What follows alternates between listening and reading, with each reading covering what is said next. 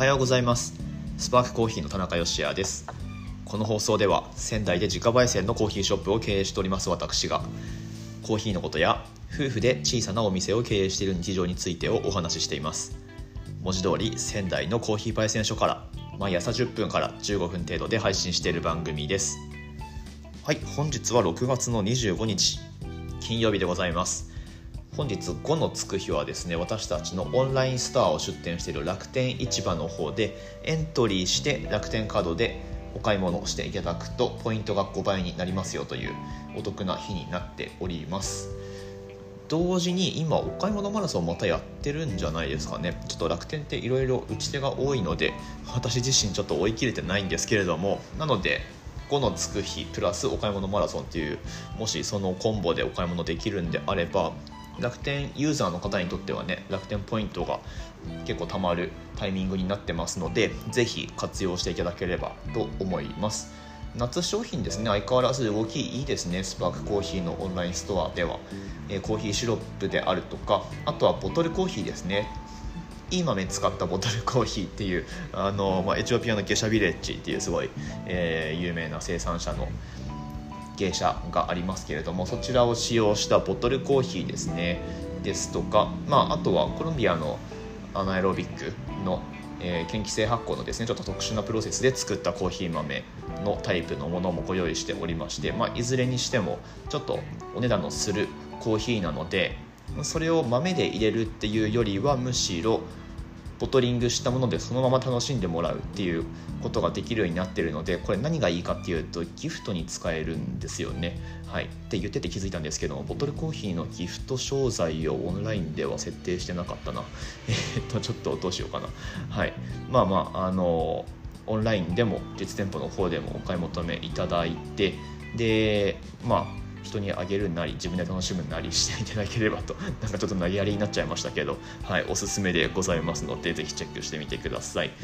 ボトルコーヒーはねワイングラスに入れてあの直接口つけて飲むでももちろん美味しいんですけれどもより香りを楽しんでいただくためにワイングラスに、えー、まあ本当にワインを注ぐみたいに入れてもらって香りをグラスの中に注文させた上で楽しんでもらうのがおすすめでございます。なので、まあ、特別なタイミングで開けて飲んでもらうのがいいと思うんですけれどもはい、えー、そんなおすすめ商品を、えー、お得にというか、まあ、お買い物をすれば楽天ポイントがたまりやすいというタイミングになってますのでぜひチェックしてみてください。オンラインストアの詳細はこの番組の詳細欄ですね、えー、リンク貼ってますのでそちらからアクセスできます。スマホに楽天市場アプリが入ってればそのリンクタップするだけで多分アプリ起動されてアプリで見られると思いますので、えー、ぜひチェックしてみてください。ということで今日はですねまあ、ここ数日娘がこうちゃんがですね退院してきてお家で、えー、ようやく一緒に暮らし始めましたよっていうお話をしてたんですけれども毎日それだとあのただただ自分語りの番組になってしまうので、えーと、誰が聞きたいんだそんなのっていう感じになっちゃうのでちゃんとコーヒーのお話していこうと思います。今日はですね以前に頂いておりましたレターへの回答ということで焙煎機による味の違いみたいなテーマでお話ししていこうと思います。私の得意分野ってことになりますのでぜひ最後までお楽しみください。この番組は小さなお店を応援するあなたを応援しています。はいいただいておりましたレターをまず今一度読み上げていきますかね。えー、っとですねちょっと前にもらってたんですけれども。はい焙煎機にはいろんな種類があると思うんですが日本製と海外製だと焙煎機の作りに大きな違いはあるんでしょうか。また同じプロファイルでも焙煎機が違えばコーヒーの味に違いは出てくるのでしょうか。スパークコーヒーさんのコーヒーはまだ飲んだことがないので近々オンラインショップで購入しますということで、えー、いただいておりました。ありがとうございます。オンラインでご購入されるんであれば今日がおすすめですよという一応お伝えしておきますけれども。はい。まあ、以前にもね取り上げて短く回答はさせてもらってました。ただあの詳しい話は後日ってことだったので今日それについてお話ししていこうと思うんですけれども。はい質問が2つありますね。まず前半の方えー、焙煎機いろいろあると思いますが日本製と海外製で焙煎機の作りに大きな違いはあるんでしょうか？というご質問です。これに関して短く私は以前うんとないですねと答えましたね。はい。で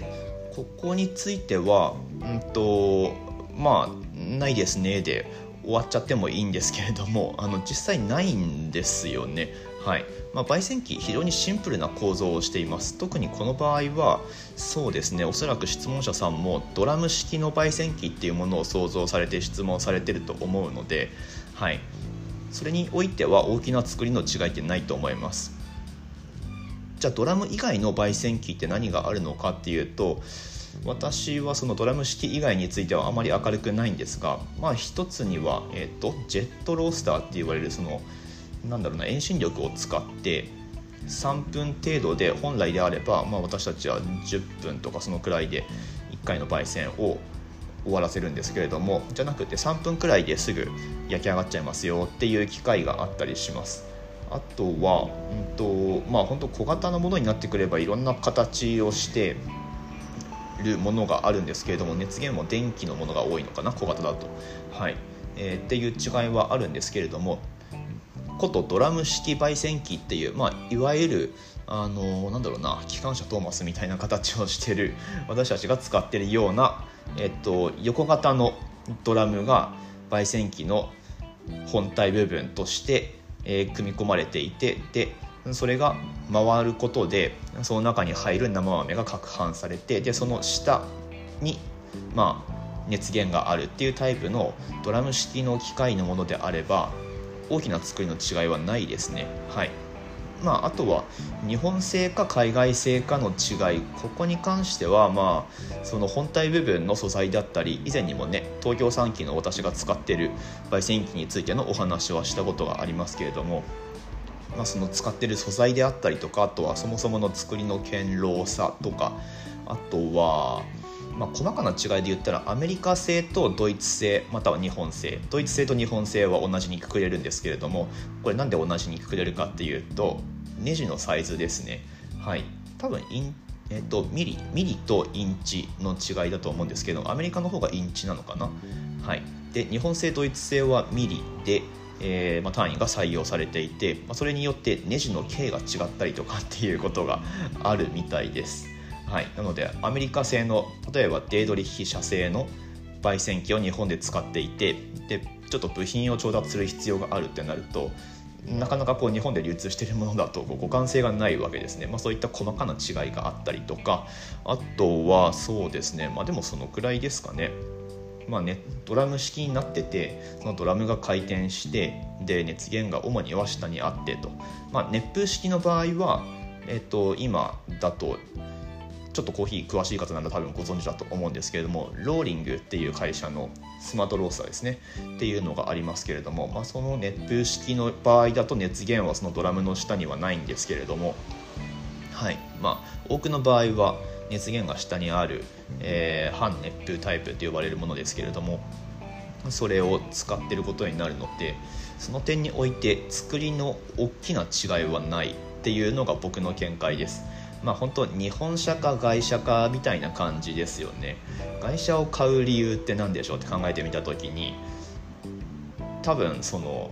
ブランドとあとは所有欲だったり、まあ、ブランドと所有欲ってつまり同じかな、うん、とかあとはまあ資金的な、えー、余裕というか、うん、っていうのはある方は海外製買えばいいと思いますし、うん、でなんかこう実用性とかっていう耐久性みたいなところを考えると日本製なのかなっていう気はいたします。はい。まあそんな感じですかね。機械なので、えー、結果が同じになればいいと僕は思ってるんですよね。はい。なので本当車と同じですね。なんか日本製と海外製でじゃあ他の例えで何か大きく作りが違うものって機械装置で何かありますかね。何でしょうね。冷蔵庫とかもまあ大きさが全然違うっていうのはありますけれども日本製と海外製で、うん、なんか同じ大枠では同じなような気がしますしあとは機械で言ったら何だろうな、まあ、ちょっとパッと出てこないですけれども。はい。あのー、大枠で捉えるとその機械の大きな作りってことで言えば同じだと思いますっていうのが前半の質問ですね。はい。で後半の質問ここがちょっと問題になるんですけれども同じプロファイルでえー、も焙煎機が違えばコーヒーの味に違いは出てくるのでしょうか、はい、プロファイルという言葉をご存知ってことは結構あのコーヒーとか焙煎とかお詳しい方だと思うんですけれどもプロファイルっていうのはこれはえっと焙煎をどのように進めたかっていうことですね。つまりはい。例えばその生豆を焙煎機のその何度の時に投入してで一旦その焙煎機の表示されてる温度っていうのはドラムの中の空気の温度っていうのを指しているので生豆を入れるとその中の、えー、生豆が入ってこう攪拌されるドラムの部分ですね。ここの中の温度っていうのは生豆を入れると一旦下がるんですね。でその下がり止まり下げ止まりのところっていうのが必ずあるんですけれどもそこは何度だったのかとかじゃあ真ん中で色が変わった地点で何度だったのかとかで後半パチパチっとこう弾けるハゼと言いますけれどもそれが来る温度っていうのが何だったのかとかっていうのを逐一こう記録するわけですね。そのことを焙煎プロファイルって言いますけれども今ではパソコンにつないでグラフ化してそれを見ながら焙煎を進めるっていう手法を取るロースターが多いと思います。まあ私もそうしてるんですけれどもまあそのプロファイルが、えー、同じでも焙煎機が違ったらコーヒーの味に違いは出てくるのでしょうかと。はい。これね私のショートアンサーとしては以前は以前はというか最初に読み上げた時はこれは違いますとお答えしたんですけれども前提条件があります。はい。まあその焙煎機が違えばっていうことは焙煎環境全体が違うっていうことなんですよね、うん。まあ、つまりうちのお店のように焙煎機が置いてある部屋っていうのがもうほんと焙煎用に作られた部屋でしっかり吸気換気ができて煙突の出し方もバッチリでっていうところで焙煎をするのともしくはせっかく海外製の高いマシンなんだけどなんかすごく狭い部屋に置いてあって、えー、吸気換気があんまりうまくいってなくてで煙突も短く出してるだけでちゃんと排気できできていないとかそういう設置の仕方でじゃあ同じプロファイルで焼いてみ、えー、ましょうってなった時にプロファイルの影響を受けている、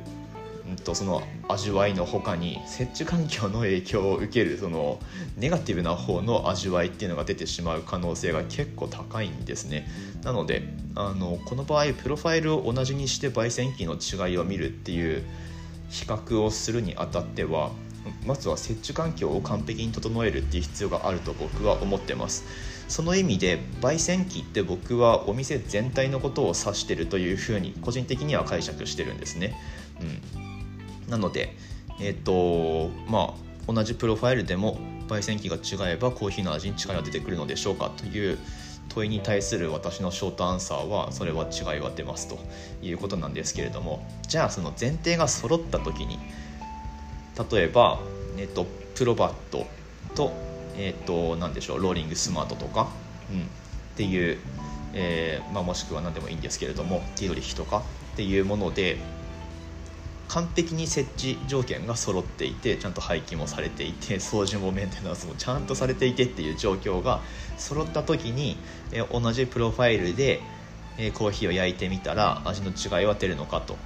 いうことなんですけれども、うん、これに関してはですね僕自身はその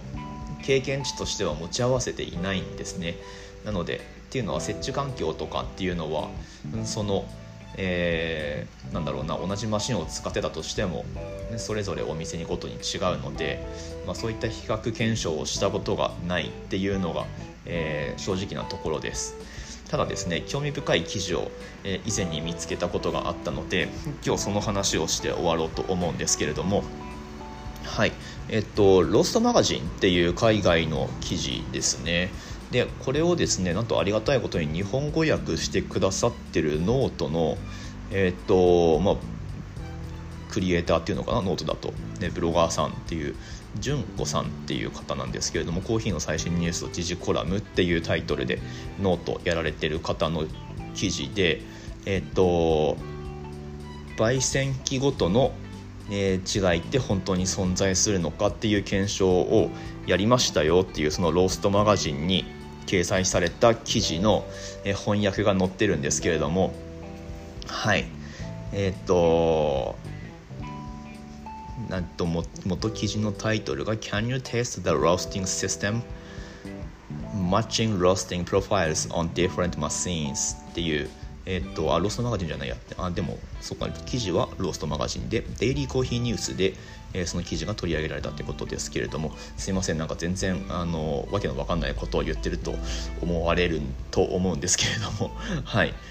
ていう、うんとまあ、要は海外でそういう今僕が言った理想的な比較をする上での前提条件を揃えた上で比較検証した人たちがいるっていうことですね。平たく言えば。で、うんと、焙煎機3つ。えっとさっき僕が言ったやつ全部ですね、はい、プロバットとローリングとディエドリヒ、まあ、それぞれ 15kg35kg5kg のサイズのもので、えー、検証したみたいなんですけれどもプロファイルを全く同じにすると。でここで注意したいのがプロファイルを揃える時に温度で揃えるのではなくえっとまあそれぞれのタイミングえっと焙煎開始から yellowing yellowing から first crack development time と ratio、えー、とあとは焼いた後の、えー、 end color、まあ、カラー色ですね、はい、っていうのも一致させた上でえっ、とまあその3つ比較するやり方のこと triangulation っていうんですけれどもごめんなさい。今日用語の解説はあんまりせずにとりあえず質問者さんへの回答っていうことで、えー、終わらせようと思うんですけれども、はい、その3つの、えー、サンプルですね。同じプロファイルで焼いた焙煎機違いのサンプルで、えー、比較検証したところまあその差異を見つけることは結論としてはできなかったというふうな記事が出ています。はい。なので、うんとまあ、多分ねその比較検証に使った焙煎機がどこのお店に入ってるのかとかまでは詳しく見ると書いてあるのかもしれないですけども僕は読み取ってませんがその、うん、きちんとあの設置環境が整ったところでプロファイルを揃えてじゃあ検証しましょうっていう風になったら多分同じに、まあ、近くなるっていうことなんでしょうね。はい。うんうん。っていうあの面白い記事も出てますので実際僕はその味覚の経験値として焙煎機違いの同じプロファイルのものっていうのを味わったことがないのであのお答えとしてはそうならざるを得ないんですけれども実際に比較検証された方の出した結論としては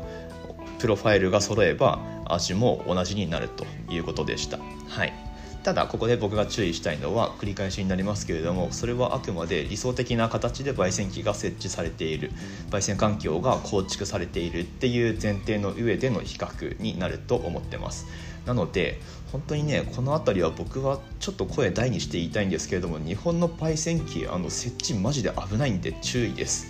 うん。結構狭い空間に なんか焙煎機無理くり入ってることが結構あるんですけれどもあれ間違いなくあのずっと続けてたら火事になるんで気をつけた方がいいですよっていうことを一応最後に付け加えておきます。はい。